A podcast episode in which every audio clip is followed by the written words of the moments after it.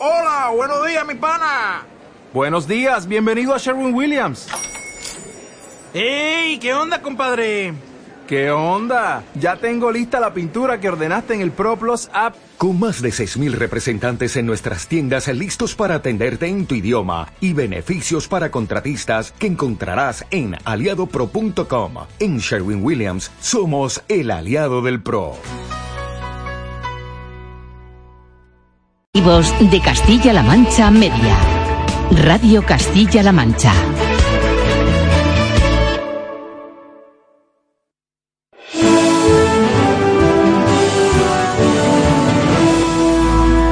La Casa Museo de Dulcinea en el Toboso es una casa típica manchega de labranza. Por tradición podría haber pertenecido a Ana Zarco, la Dulcinea del Quijote. Alberga cerámica, cestería, una bodega con grandes tinajas aperos de labranza para caballerías y mobiliario del siglo XVII.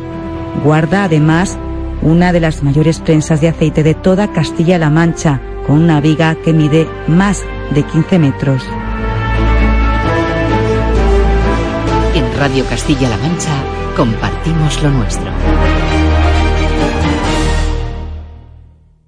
En Radio Castilla-La Mancha. ¡Silencio! ¡Silencio! ¡Cámara! Callarse un momento para que se me oiga bien. ¡Acción! Estamos de cine. Amigos, siempre recordaréis este día como el día en que... ¿Estás listo? ¡Oh, sí! ¡Hasta el infinito y más allá! Oh capitán, mi capitán, oh capitán, mi capitán. Con lluvia, con sol, con nieve, con hielo, la función debe continuar. ¡Soy el rey del mundo! Aquí comienza el programa de cine de Radio Castilla-La Mancha.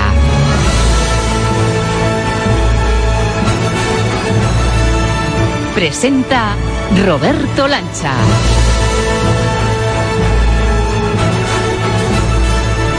Hola a todos amigos del cine, aquí me tienen hoy sin disimular que afrontamos un capítulo especial de Estamos de Cine. Por eso llevo este traje color crema, esta pajarita, y casi que estoy por quitar el color y empezar en un blanco y negro clásico y envolvente. Porque no todas las semanas se sienta con nosotros alguien que es historia viva del cine. Alguien que consiguió un Oscar histórico para el cine español, un guionista, escritor, director y productor que ha llevado su forma de entender el séptimo arte contra viento y marea hasta sus últimas consecuencias y que rebosa cine hasta por el último poro de su piel y de sus recuerdos. Porque fue un día especial aquel en el que tuvimos a Carlos Saura cara a cara, la función en la que hablamos con el oscarizado productor Agustín Almodóvar, o cuando tuvimos enfrente a dos de los directores más relevantes del cine español actual, Raúl Arevalo y Rodrigo Sorogoyen. Por eso hoy, que a la vuelta de unos minutos nos va a recibir en su productora, el director de Volver a Empezar, Asignatura Pendiente, El Crack o El Abuelo, es una cita de gala para el programa de cine de Radio Castilla-La Mancha. Aunque no, por supuesto que no faltaremos a nuestra cita con los estrenos de la semana, porque vuelve Alex de la Iglesia con el bar y porque queremos contarte qué merece la pena de la cartelera en un capítulo 28 que se abre con las palabras mágicas que sonaron en Hollywood allá por el año 83. ¡Volve a empezar!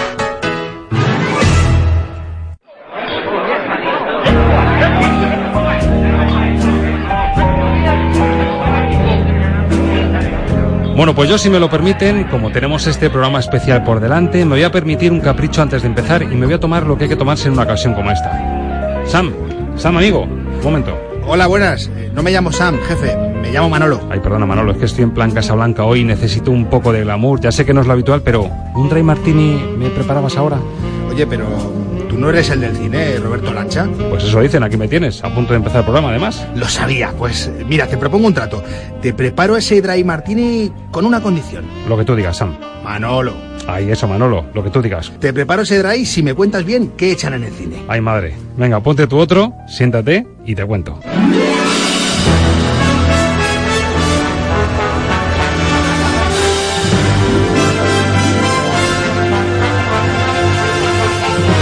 Los estrenos de la semana en el filtro Luchini.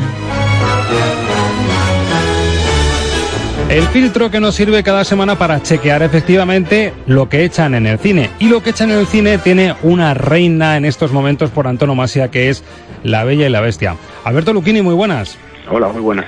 Vaya números, vamos, eh, no hay que ser adivino ni hay que ser un preclaro del cine para saber que iba a ser la película del fin de semana, la película de la semana, recaudación récord, pero claro, es que estamos hablando de números disparatados, es decir, que, que está rompiendo yo creo la mejor de las previsiones. Sobre todo números disparatados para los tiempos que vivimos, porque hace unos años estos números eran normales, pero ahora mismo no lo son, es una película que ya ha pasado un millón de espectadores.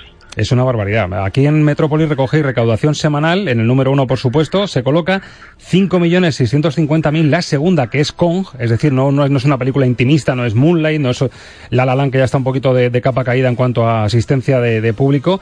Es que estamos hablando de 5.650.000 contra 954.000, o sea, la quintuplica la segunda. Bueno, no es que quintuplica la segunda, es que ella sola ha hecho más que todas las demás juntas, porque se ha, se ha llevado el 57% de la taquilla total. Y yo fíjate, después de verla, que reconozco que es una película perfecta para, si la mm, entendemos como cine familiar, que puede ir todo el mundo, entiendo un poquito más a, Emma Watson, el, que era un caramelo muy apetitoso para ella, sobre todo dar el salto, ese recuerdo que tenemos de ella como Hermione en Harry Potter, como que era un, una evolución más natural, apostar por la bella antes que por el papel de La.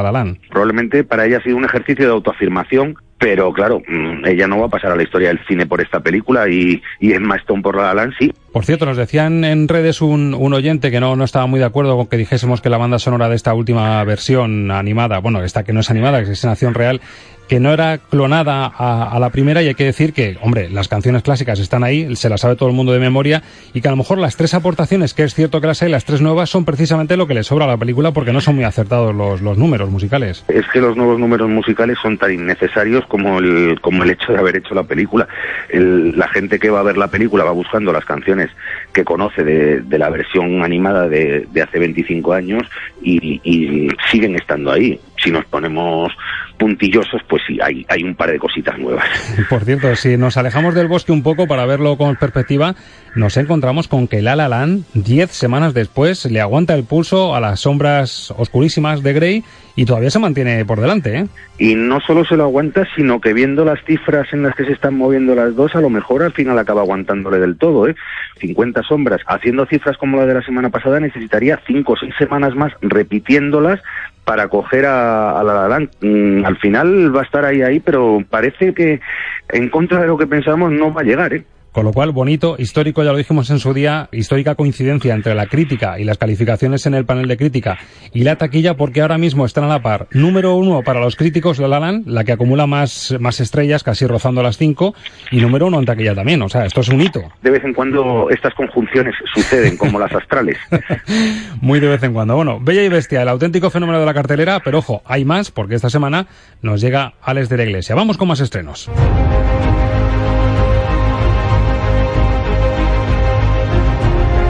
Con las claves y los detalles del estreno del regreso de Alex de la Iglesia, Arancha Sánchez. Un grupo de personas de lo más dispar están encerradas en un bar del centro de Madrid.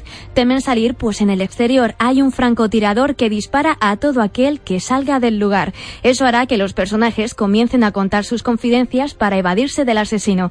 El bar es una comedia negra de suspense dirigida por Alex de la Iglesia y protagonizada por Mario Casas, Blanca Suárez, Secunde la Rosa o Carmen Machi. Estoy llamando, pero no me da señal. No hay cobertura. Disparates del tejado. Hemos dado por hecho que hay un loco disparando, pero puede ser otra cosa. Puede que el asesino no esté fuera, sino aquí dentro. Hay un asesino entre nosotros. ¿Estáis diciendo que no vamos a morir? No, estamos diciendo que ya estamos muertos. Otra cosa que puede haber pasado, que mira que no la quería decir, es que los hayan abducido. Esto es muy fuerte, de verdad. La buena noticia que vuelve un gran cineasta del cine español con ese nervio especial que tiene desde la iglesia. Lo peor, según recogen ya las críticas, es eso, que cuando mete tercera y cuarta, pues la velocidad y el vértigo son un poquito más excesivos de la cuenta, ¿no? Eh, bueno, es que eh, Alex de la Iglesia y su cine siempre es excesivo y, y, al final viene a ser lo que le pierde. La película tiene una primera mitad que es probablemente lo mejor que ha hecho nunca Alex de la Iglesia, mm, que es una, viene a ser una mezcla de El Ángel Exterminador de Buñuel con la cabina y con mirindas asesinas y, son 40 minutos mmm, vibrantes con un suspense tremendo, con muchísimo humor negro y que, y que te enganchan. Y cuando estás enganchadísimo y pensando que vas a ver un, una obra maestra, pues de repente eso, Alex de la Iglesia mete el turbo, se, se pasa de revoluciones y la segunda parte de la película eh, no voy a decir que, sea un disparate, pero está a punto de llegar a ser un disparate y, y a, mí, y a al final ya me, me, acabó sacando un poquito de la historia. Además, lo, lo, peor de esto, lo peor, bueno, la parte buena es que para Alex de la Iglesia es innegociable, que le gustan ese, ese toque, ese redoble final y ese triple salto mortal en sus películas. La parte negativa es esa, claro, que el espectador, incluso los críticos que estéis más acostumbrados, es difícil seguir ese ritmo, te, puedes, te puedes distraer al final. No, y de hecho, la segunda parte es probablemente lo más Alex de la Iglesia de la película y la que más le interesa a él. A mí me parece un, un, exceso excesivo. Tres estrellas de cinco, ¿no? En Metrópolis se lo respetas, esa puntuación. Sí, porque estamos hablando de que la, la primera mitad podría ser un cuatro alto y la segunda no, no, no llega ni, ni, al dos. Entonces, haciendo una media ponderada, pues le vamos a dar un tres. Y desde luego, si cambiamos de tercio y nos vamos a otro de los estrenos de la semana, mmm, mentiríamos si decimos que va a ser un espacio para el relax, una película de ciencia ficción que se llama Arancha, la cura del bienestar. Gore Verbinski abandona las historias de piratas tras realizar Piratas del Caribe para dirigir un thriller de terror protagonizado por Dun Dihan, Mia Hoth y Jason Isaac. La película nos presenta a un joven ejecutivo que viaja hasta los Alpes para traer de vuelta a su jefe de un instituto terapéutico. Tras una cadena de sucesos, el joven descubrirá que algo siniestro se está cociendo en el supuesto centro de bienestar. ¿Has venido para la cura? No. De hecho, me voy a ir ya. Nadie se va nunca. Bienvenido de nuevo, señor Lockhart. ¿Síntomas de conmoción? Sistema inmunológico debilitado. Me gustaría recomendarle un tratamiento. Según esta tarjeta de presentación, Alberto, esto huele un poquito a Shooter Island, ese ambiente claustrofóbico y esa ciencia ficción que rebasa incluso los límites del género. Berbisky me parece un tipo, un tipo interesante porque es capaz de alternar películas muy muy comerciales con proyectos más personales. Este evidentemente es un proyecto bastante personal suyo y efectivamente pues es, es claustrofóbico, es, es, angustiosa, va mezclando thriller, terror. Yo a la película mmm, le veo dos problemas eh, fundamentales para que funcione en taquilla, con, que, que, es lo que decías tú al principio. Por un lado, un reparto absolutamente desconocido, uh -huh. que no que no tiene el más mínimo gancho, y por otro lado, que, que esta película es excesiva en cuanto a duración. Son, son casi dos horas y media y yo creo que la gente se va se lo va a pensar un poquito antes de ir a, a, que estar dos horas y media sufriendo con, con el rollo claustrofóbico de Berbinsky. Va la cosa de excesos, la siguiente dura 124 minutos, la firma Antoine Fuqua, Redención, a ver si aquí encontramos un poquito de paz. El director de Los Siete Magníficos, Antoine Fuqua, narra la historia de un invicto boxeador conocedor de la gloria y el éxito que cae en desgracia. La redención es el único camino para recuperar todo cuanto ha perdido. Subiéndose al cuadrilátero de la pantalla grande, Jake Gyllenhaal le acompañan en el reparto Rachel McAdams y Forrest Whitaker. Te quiero, te quiero. Demasiado previsible. No estaría aquí si no fuera por mi mujer, Morín. Eh, Billy, ¿por qué te vas tan pronto? Vámonos a casa. Se quita el cinturón. No, no, no, no, no. Voy a pelear y recuperar a mi hija. Tú puedes. Tú eres el luchador.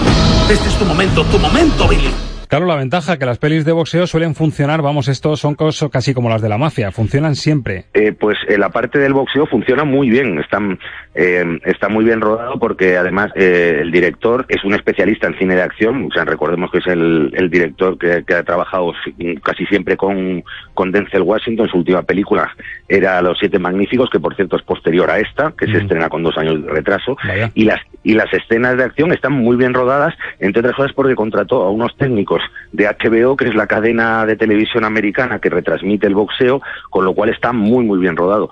El resto de la película es un melodrama que hemos visto mmm, cientos de veces de una persona que, que lo tiene todo, lo pierde todo y tiene que empezar de cero para recuperarlo. Es una película que tiene originalidad cero y que se apoya fundamentalmente en el despliegue de, Jake Gyllenhaal que es un actor que le encanta que le apaleen en pantalla y que sufre como ninguno. Me encanta el título de Alberto Lucchini en, en Metrópoli en su crítica porque casi nos sirve de, de, gancho para lo que está por venir. En unos minutos tenemos a García enfrente y lo titulas Volver a empezar, un, un guiño curioso. De hecho, el, el, título está puesto a propósito para, para rendir homenaje al primer Oscar del cine español, ¿no? Exactamente, viene muy, muy al hilo del, del, programa. Y acabamos con una francesa buscando ese otro cine un poquito eh, menos comercial, eh, Robert Guédiguian y Una historia de locos. ¿Qué nos esperamos de esta peli francesa?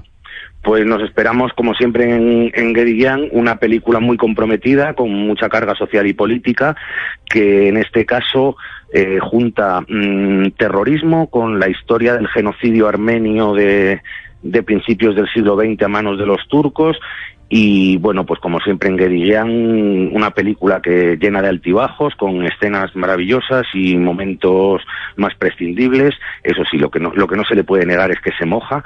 Y, y hablando de excesos, parece que esta semana va de excesos todos, porque aquí estamos en dos horas y cuarto también. Madre mía.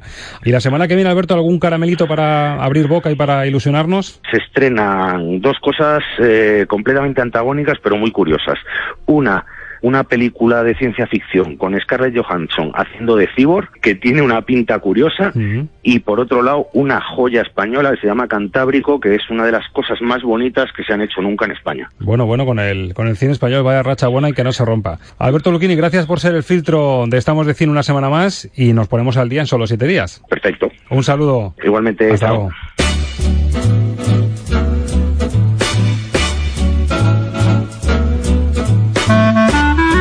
Buenas. A ver, Roberto, ¿qué es eso que tenías que contarme? Pues te acuerdas, Arancha, que te dije que le habíamos pedido a un director histórico del cine español que nos recibiera a los de Estamos de Cine en su estudio de Madrid. Ah, sí, me dijiste que habías llamado a la puerta de José Luis García. Eh, no me digas que esa puerta se ha abierto. Como lo oyes, uno de los grandes nos espera en el barrio de Salamanca, en su despacho de Nickelodeon, justo en la habitación además donde ensayó con los actores del abuelo o de You Are the One.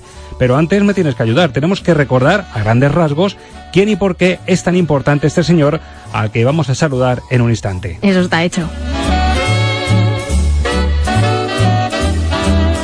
La entrevista de la semana en Estamos de Cine.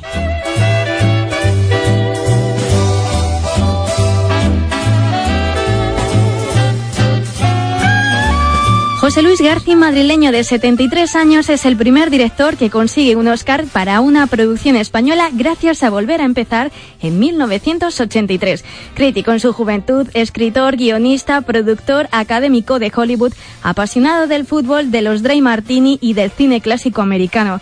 En 1980 funda la productora Nickelodeon, que le permite sacar adelante películas con un estilo muy personal y un sello propio alejado de corrientes y modas. Destacan en su filmografía títulos como Sesión Continua, Asignatura Aprobada o El Abuelo, con las que también optó al Oscar. Las dos entregas del Crack, todo un homenaje al cine negro, o títulos tan personales y contracorrientes como Historia de un beso o You Are the One. En 1995 comenzó una aventura televisiva que se acabó convirtiendo en hito de la pequeña pantalla en España, con Qué grande es el cine, rodeado de un elenco de expertos con tertulianos. Garci se convirtió en toda una referencia para miles de espectadores. Aunque hace unos años anunció su adiós como director, José Luis Garci sigue siendo, con mayúsculas, un hombre y un alma de cine.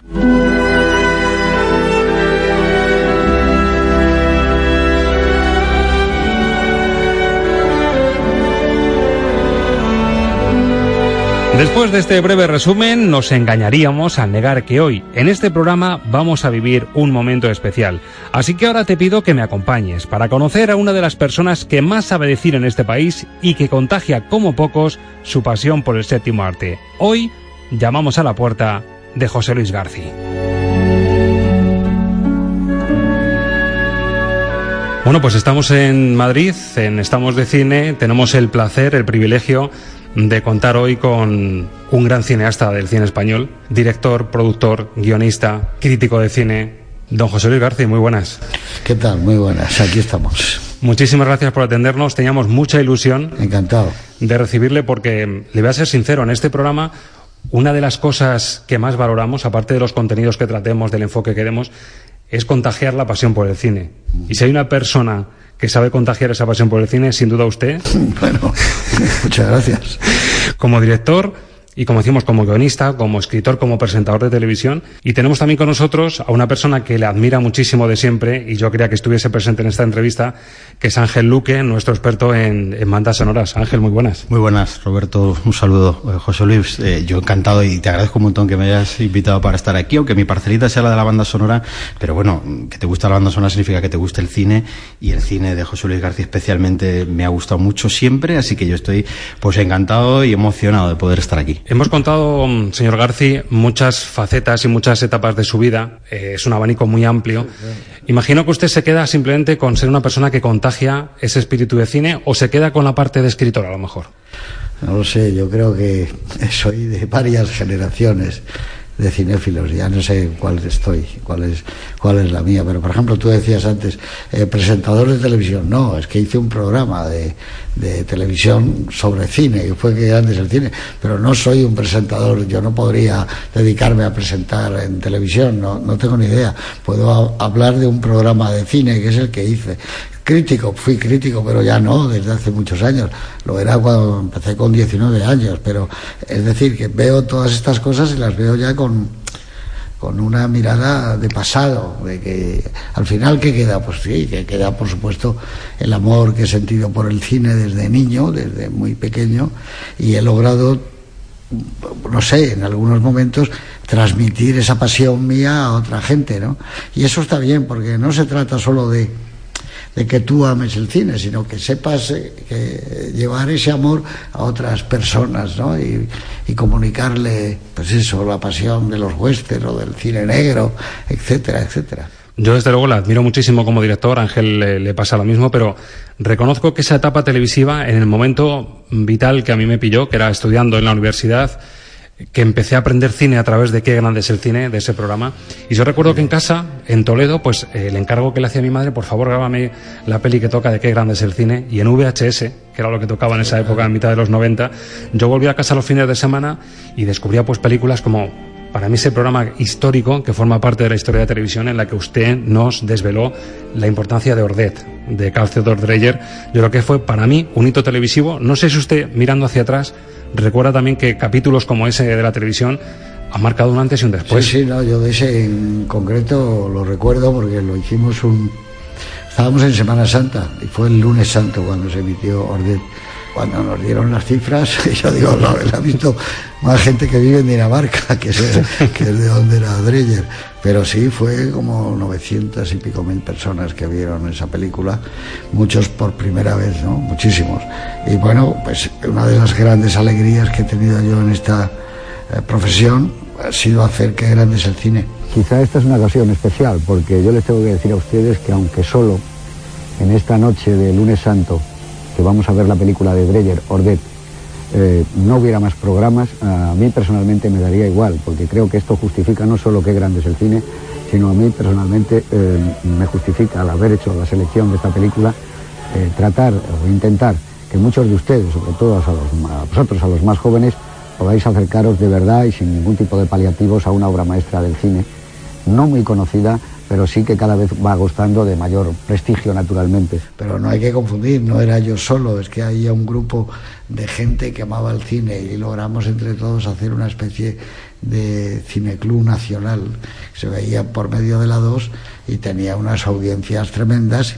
Cuando salió la posibilidad de hacer este programa de cine, que como casi todo en mi vida me coge en el fútbol, yo estaba, eh, fue el día que que empezaba para España el Mundial del 94. Estábamos en Dallas.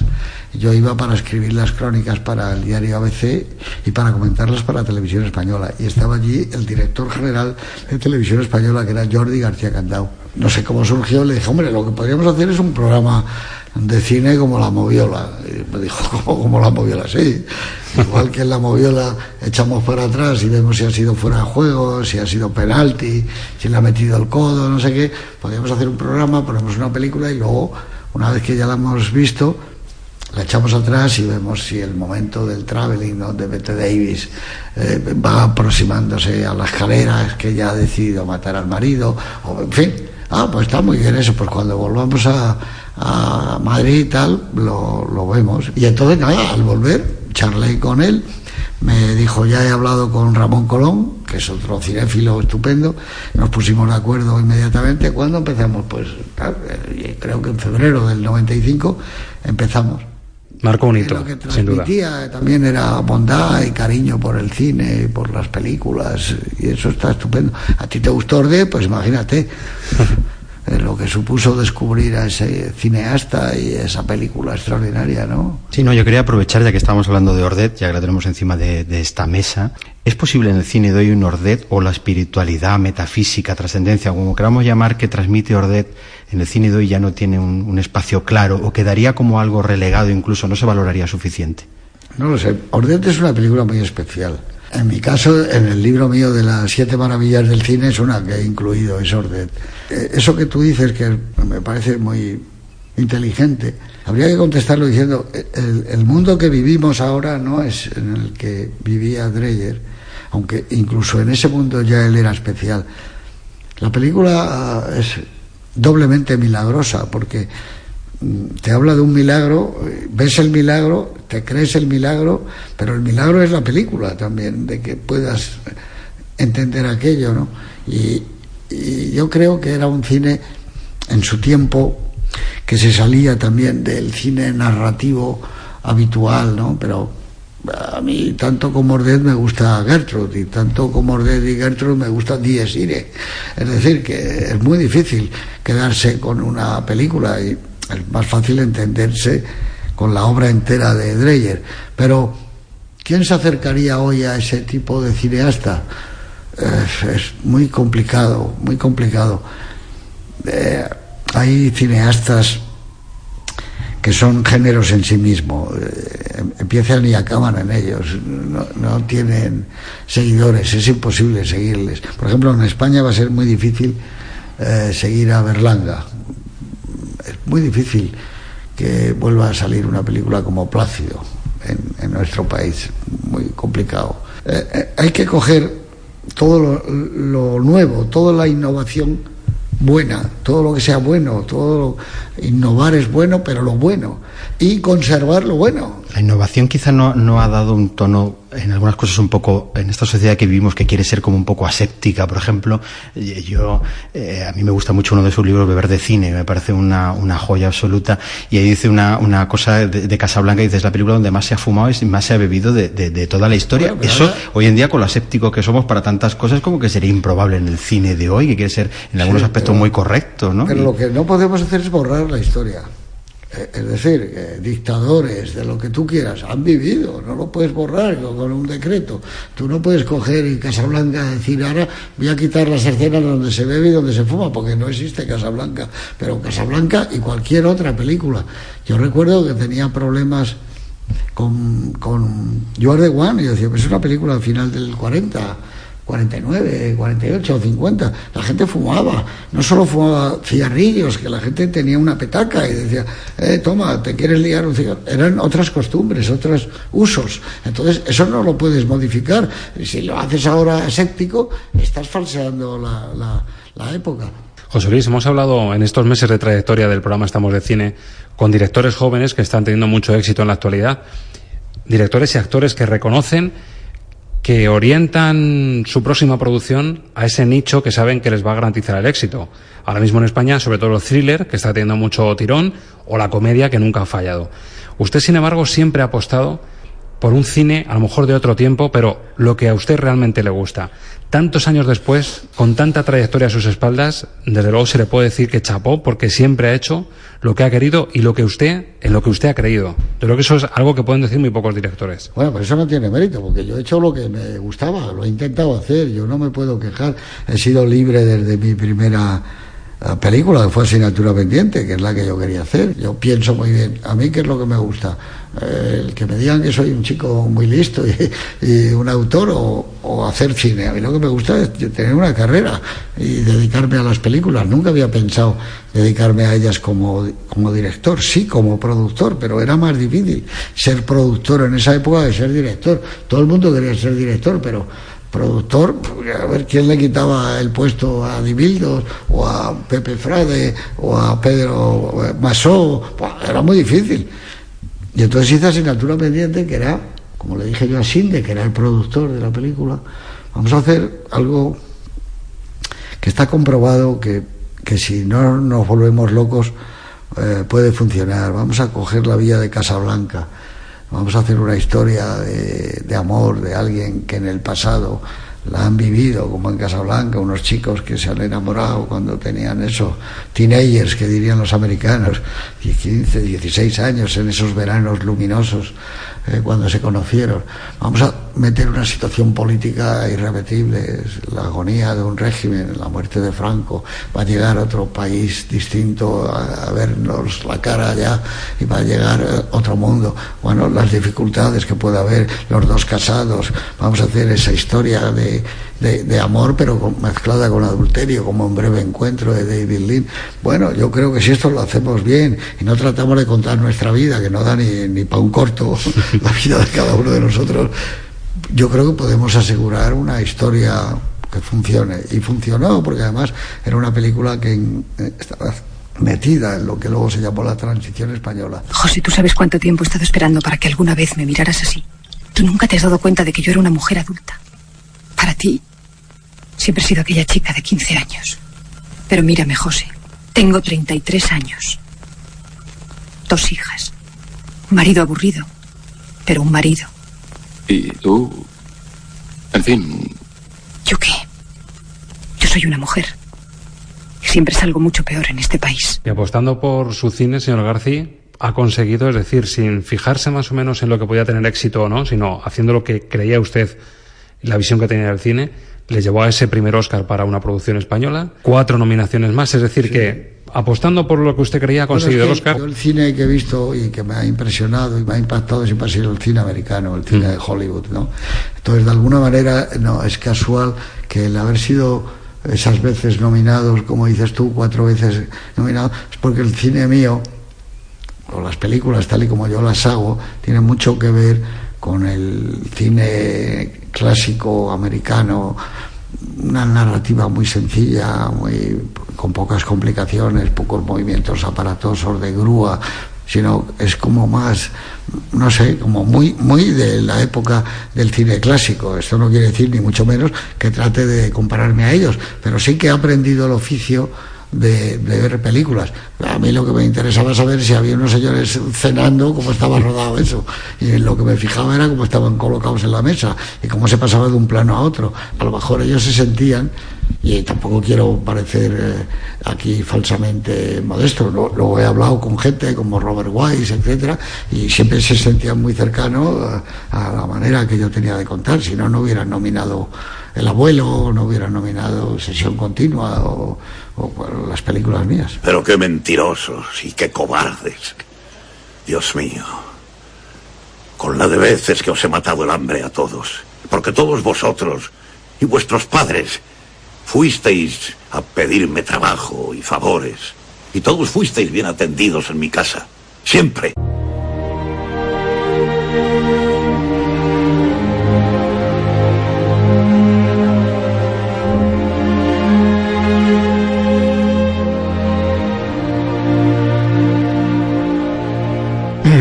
Para mi parte un poco de la música también, porque mm, es verdad que todas las entrevistas que uno puede encontrar a José Luis García, libros de entrevistas, entrevistas en televisión, en radio, mm, yo me he encontrado poco, pero no sé si es culpa de los entrevistadores, uh, hablando de la importancia de la música en las películas de, de José Luis García, porque Cole Porter ya no solo el cine de Garcis, me imagino que para ti en tu propia vida Cole Porter mm, significa algo importante, porque está claro que, está muy significado, You are the one, eh, todo, el, todo, el, no, el, volver a empezar.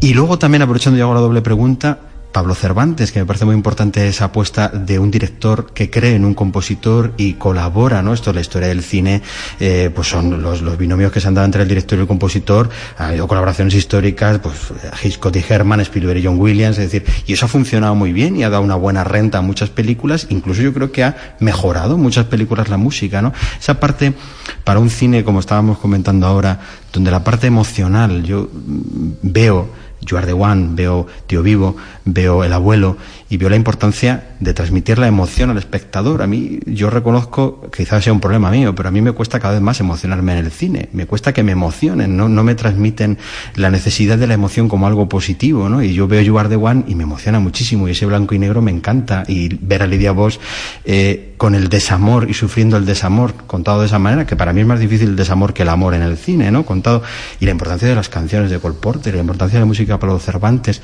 esa clave en el cine de, José Luis García. La primera vez, lo he contado muchas veces, eh, que yo di un beso a una chica, fue en el retiro, y justo cuando unimos nuestros labios, yo dije, coño, aquí pasa algo. Y es que no sonó la música. Y yo estaba acostumbrado de las películas que siempre que se daban un beso, ya el abrazo final, ya subía la banda sonora y era maravilloso. Y yo dije, joder.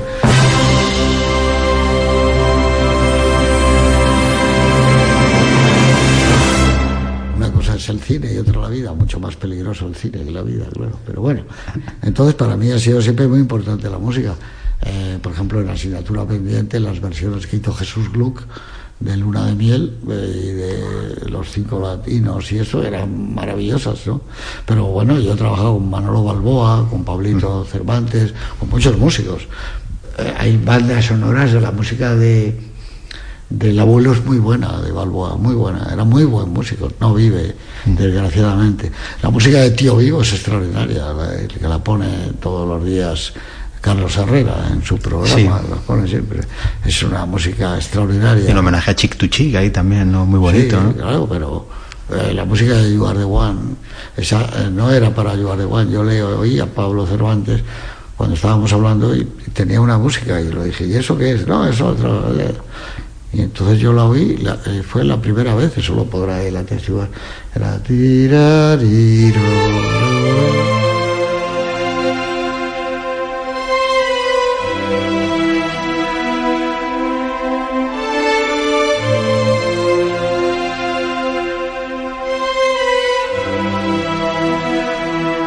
Oye, chico, pero esto es una maravilla.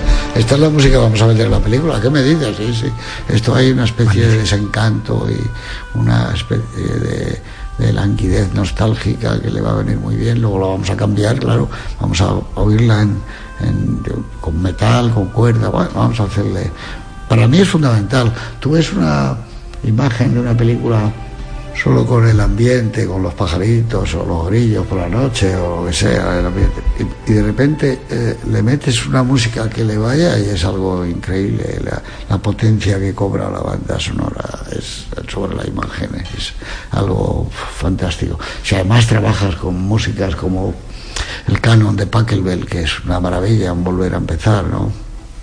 O metes Begin de Begin, imagínate, o metes otro Cole Porter, Pues es que estás hablando de músicas fantásticas, y le metes un poco de imagen poderosa, aquello se transforma y es una maravilla. La música es, fundamental. Y yo te diría que uno de los momentos mm, de mayor felicidad que produce el cine es cuando se hace lo que llamamos nosotros el control de mezclas, que es cuando ya está la película montada definitivamente y entra por un lado, pues eso, el diálogo, por otro lado los efectos, y entra la música, bueno, eso es un momento. Es cuando sabes si Frankenstein va a cobrar vida o no, porque el cine es, otra vez, es el monstruo hecho pedazos, como lo dejas, una vez que has rodado la película, se quedan unas latas y lo tienes hay que, hay que pegarlo otra vez y hay que darle vida, insuflarle vida. Y la música es de las cosas más importantes con las que cuenta un cineasta para insuflar vida a una imagen. Hace poco, señor García, hace una semana rendíamos homenaje en nuestra sección de bandas sonoras a El Padrino.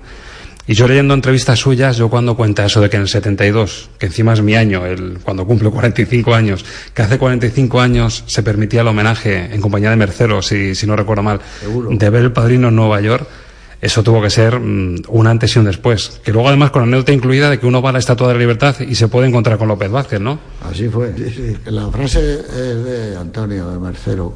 Salimos de ver el padrino y además teníamos hambre y, y con ganas de hablar por los codos.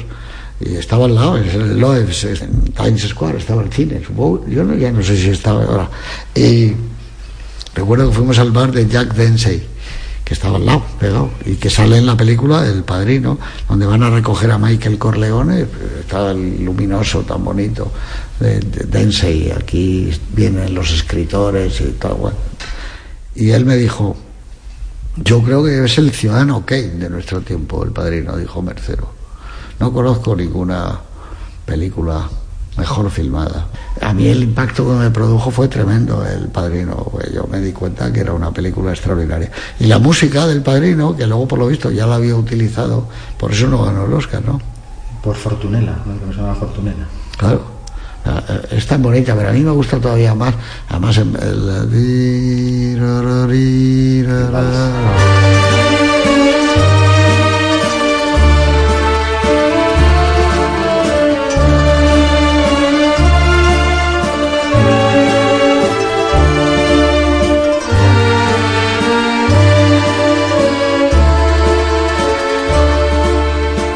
Señor García, usted con su sello vuelve a los Estados Unidos ya nominado para los Oscar, nos trae ese primer Oscar para España y ahora que, como le decía, se busca más el mercado, se busca que una película tenga éxito, sin embargo, por lo que sea, que es lo que le voy a preguntar ahora, España no se cuela en los Oscar. Usted que es académico, además, que sabe un poco cómo se cuece aquello, ¿qué está fallando en este momento en el que se está haciendo relativamente buen Sí, cine? pero yo no soy de la Academia Española, soy de la Academia de Hollywood. Claro, por yo eso. no puedo hablar ni poner en tela de juicio si las películas que van son las adecuadas. o eso, yo no puedo hablar de eso. Yo lo único que te puedo decir es que eh, la Academia ha cambiado también, la americana, que los gustos mm, que hay ahora no son los que había cuando yo era miembro de la academia hace ya, no sé, el carné mío hay, debe ser yo, treinta y tantos años. Eh, yo cuando entré en la academia, digamos que no era de los veteranos, sino de los más jóvenes miembros, con 38 o 40 años.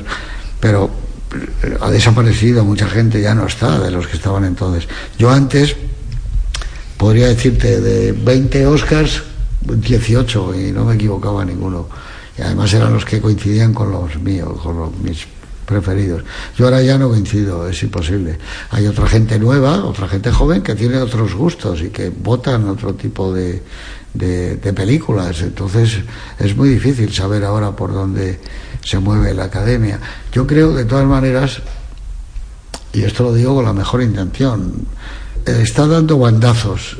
Se ha infiltrado también en la academia lo políticamente correcto. Entonces, si hace dos años se dijo, ¿por qué no hay nominados actores negros? Eh, El año que viene dirán los latinos, ¿eh? ¿Qué pasa? ¿Por qué no los latinos tenemos? Yo creo que eso no conduce a nada bueno. Al, al final es complicado. Tú dices, este año yo, no es que hiciera el vaticinio, yo dije, todo el mundo dice que va a ganar La La La, yo creo que va a ganar la otra película. La otra película tiene una temática, el mundo de la negritud y los actores son negros, el guion, todo. Pues, al final lo va a ganar. Y lo ganó. En muchas épocas, señor García, La La Land hubiese arrasado. En la suya, como académico, seguramente. Y si no fuese por la coincidencia de este año del ajuste que había con el sector negro de Hollywood, nosotros hay que reconocer que tenemos la herida abierta todavía porque éramos muy de La La Land y lo somos, porque que Hollywood, es decir, que en el seno de Hollywood nazca un talento como Damien Chazelle, que une eso que le gusta a usted tanto, que es talento y sensibilidad, que haga ese homenaje tan sentido, con una película tan bien hecha, una puesta en escena tan maravillosa, y que Hollywood por ese ajuste no corone a un hijo predilecto que tenía que haber sido esa película, ha sido un poco han dado el premio al mejor director, han compensado, pero que es muy difícil compensar. eh, se- eh, Seis mil personas que votan es muy difícil de, de decir, complicado, porque se supone que si le han dado el premio a Daniel Chazelle, pero todos los, el gremio de directores habrá votado la película y de actores y de actrices, ¿no? A usted un poquito sí le dolió, ¿no? Porque era más de La La Land que de Moonlight. Sí, yo a mí me gustó mucho cuando la vi La La Land hace ya varios meses. Y además yo la vi de sopetón, no me esperaba nada.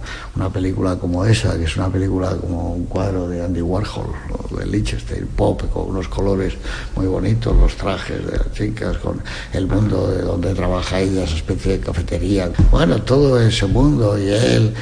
A mí me recordaba mucho una película que había visto hacía un par de años, La Brigada de no sé qué, una de gángsters en Los Ángeles, también, que trabaja Emma Stone y trabaja Ryan Gosling, una película muy parecida de imagen, y trabaja todos, es, la vida de cargarse un gáster y unos tipos, es una brigada y está muy bien esa película, pero bueno, el ambiente de Los Ángeles, las colinas, luego también tiene mucho que ver con el, el musical clásico, los bailes que tienen ellos. A la gente no le gusta porque dice que no son muy buenos. A mí me encanta que no tengan por qué ser Fred Astaire y, y de Red, sino que son unos que se ponen a bailar y que está muy bien. Pero bueno, hay que hay que ver ¿no? el, el cine, la evolución del cine que ha tenido. Y luego la diferencia, porque el efecto, el contagio, estamos hablando del contagio de- del entusiasmo por el cine. La La Land ha conseguido arrastrar a las salas a muchísima gente, a lo mejor descreída ya del cine, y el boca a boca ha funcionado hasta mm, posicionarlo en España en el número en lo más alto, sin ser una película tremendamente comercial. Y sin embargo, Moonlight, pese al empujón del Oscar, no ha terminado de contagiar. La gente no sale entusiasmada del cine La gente la ya otra. no va tanto al cine, para empezar. Mm. O sea que eh, hay que buscar una película. Mira, ahora no te creas que está yendo también esta que se ha hecho ahora, otra nueva revisión de King Kong. Y si no van a ver Kong, pues me dirás que se va a ir. Es muy complicado saber por dónde se mueve uno en el cine y, y- y ver lo que puede funcionar. Las comedias siempre han funcionado, pero ¿qué tipo de comedia? Es una comedia, es La La Land, es una comedia también, una comedia un poco amarga, una comedia eh, atravesada con una flecha de melancolía siempre, ¿no? Pero no lo sé, es muy difícil saber el cine por dónde va ahora, es muy, muy, muy complicado.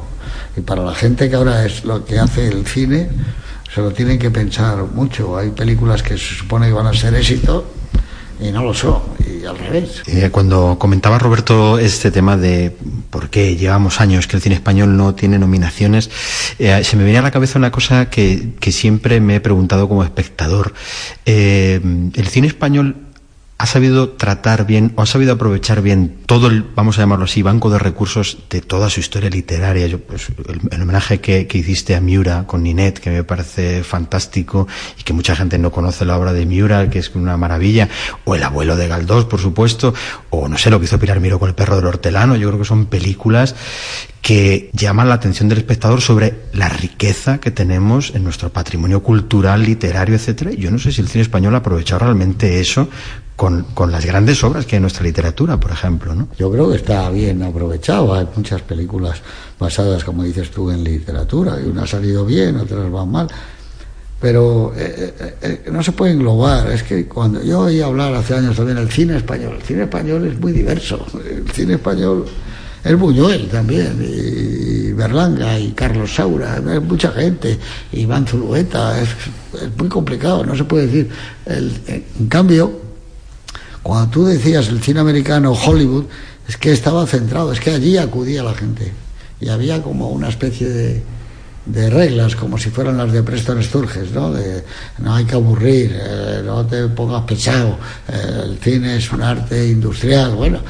Y allí acudían desde Billy Wilder hasta, yo qué sé, a, a todo el mundo, a Fritz Lang, y cada uno eran unos profesionales extraordinarios conocían muy bien el oficio y el oficio era transmitirle emoción al público y eso es el cine. En la academia, la que yo he conocido hasta hace unos años, estaban más por el relato corto, por Scott Fitzgerald, por, por Hemingway, por la narrativa. A lo mejor está metido el ensayo. Bueno.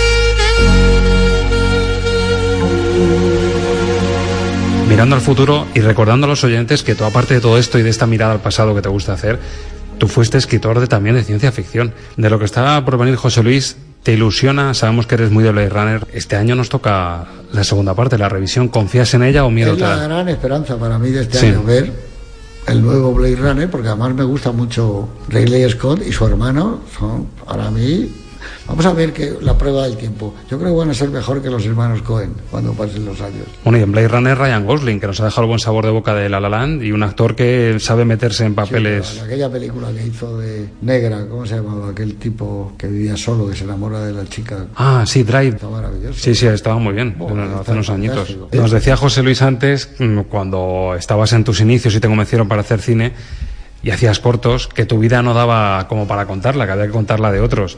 Yo creo que en, este punto de tu vida, eh, repasando lo que has vivido, yo creo que tu vida ha sido para un buen guion de cine, ¿eh? no es por nada. Yo no voy a escribir nunca una de esas autobiografías que escribe la gente, y sobre todo del cine, porque no tengo. Yo creo que se escriben una para meterte con la gente que no ha ido bien, con la gente. Para ajustar cuentas. Sí, me gusta tu frase. Como ajuste de cuentas, esa es una. Y otra para para poder em, remarcar algo que como que no les ha gustado de lo que tú hayas hecho. Pues si no ha gustado, no ha gustado. O sea que no voy a escribir nunca. Aparte que yo tengo una manera de escribir muy, muy personal y biográfica, que cuento, o sea que si alguna vez hubiera alguien que tuviera la paciencia, eso pegaría trozos y se vería cuando estaba en el banco, cuando estaba eso que hablábamos con Mercero, viendo aquella película eh, del padrino, y que es verdad, eh, fuimos a la Estatua de la Libertad, no he vuelto a ir yo a la Estatua de la Libertad, y le dije, no te lo vas a creer, pero por ahí está bajando López Vázquez. Y era López Vázquez, que habíamos estado con él hacía un mes escaso tomando café porque eh, porque íbamos a hacer eh, la cabina. La cabina, fue el año de la Claro, cabina.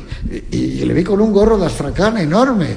Y luego nos contó que es que estaba haciendo un viaje con, con, con la revista Fotogramas. Y dije, joder, pero claro, es un impacto. de- estás en Nueva York y ves a José Luis bajar por las escaleritas de la Estatua de la Libertad. Y bueno, y allí lo pasamos muy bien. José Luis García, teníamos muchísimas ganas de sentarnos aquí contigo, de tenerte cara a cara, disfrutarte. Face to face. Como ha sido al final, nos hemos contagiado de esa corriente, rebosas cine y, y rebosas sabiduría de cine vital. Y te lo agradecemos muchísimo. Y después de este rato, yo creo que podemos decir alto y claro eso de qué grande es el cine, que yo creo que como colofón te A gustaría. todos nosotros, sí, sí. Ángel, tu despedida.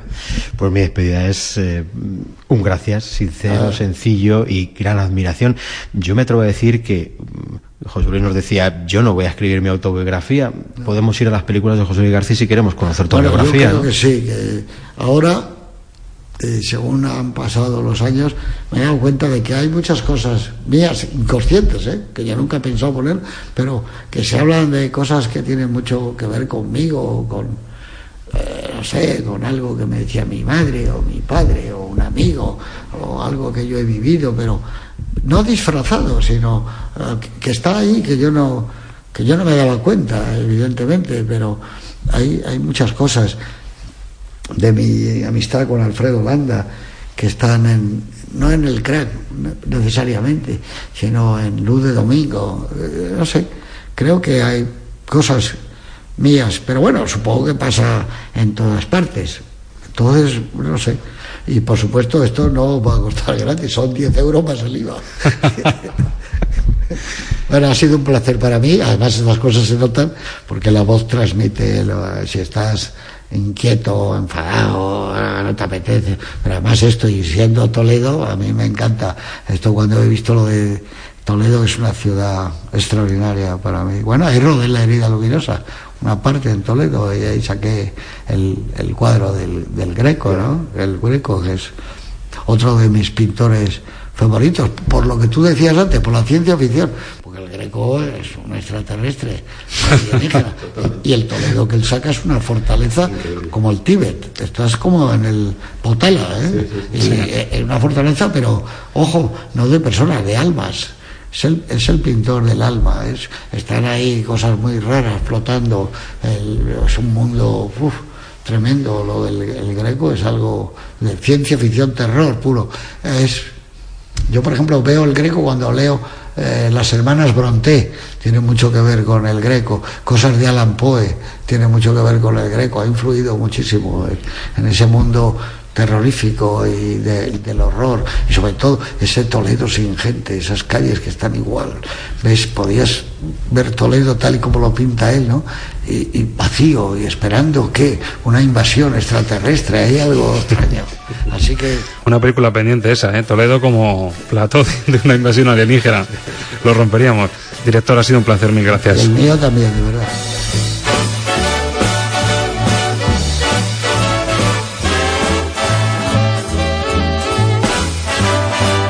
Con el buen sabor de boca que nos deja este rato con Garci, el Dry Martini, los ecos del cine clásico que tanto admira, bajamos el telón de esta función especial de Estamos de Cine. Un placer haberte tenido ahí formando parte de esta sesión de radio y de cine que mira ya al futuro para sorprenderte y acompañarte en tan solo siete días. Aquí lo dejamos. Adiós amigos. Chao parroquia, feliz semana y que viva el cine.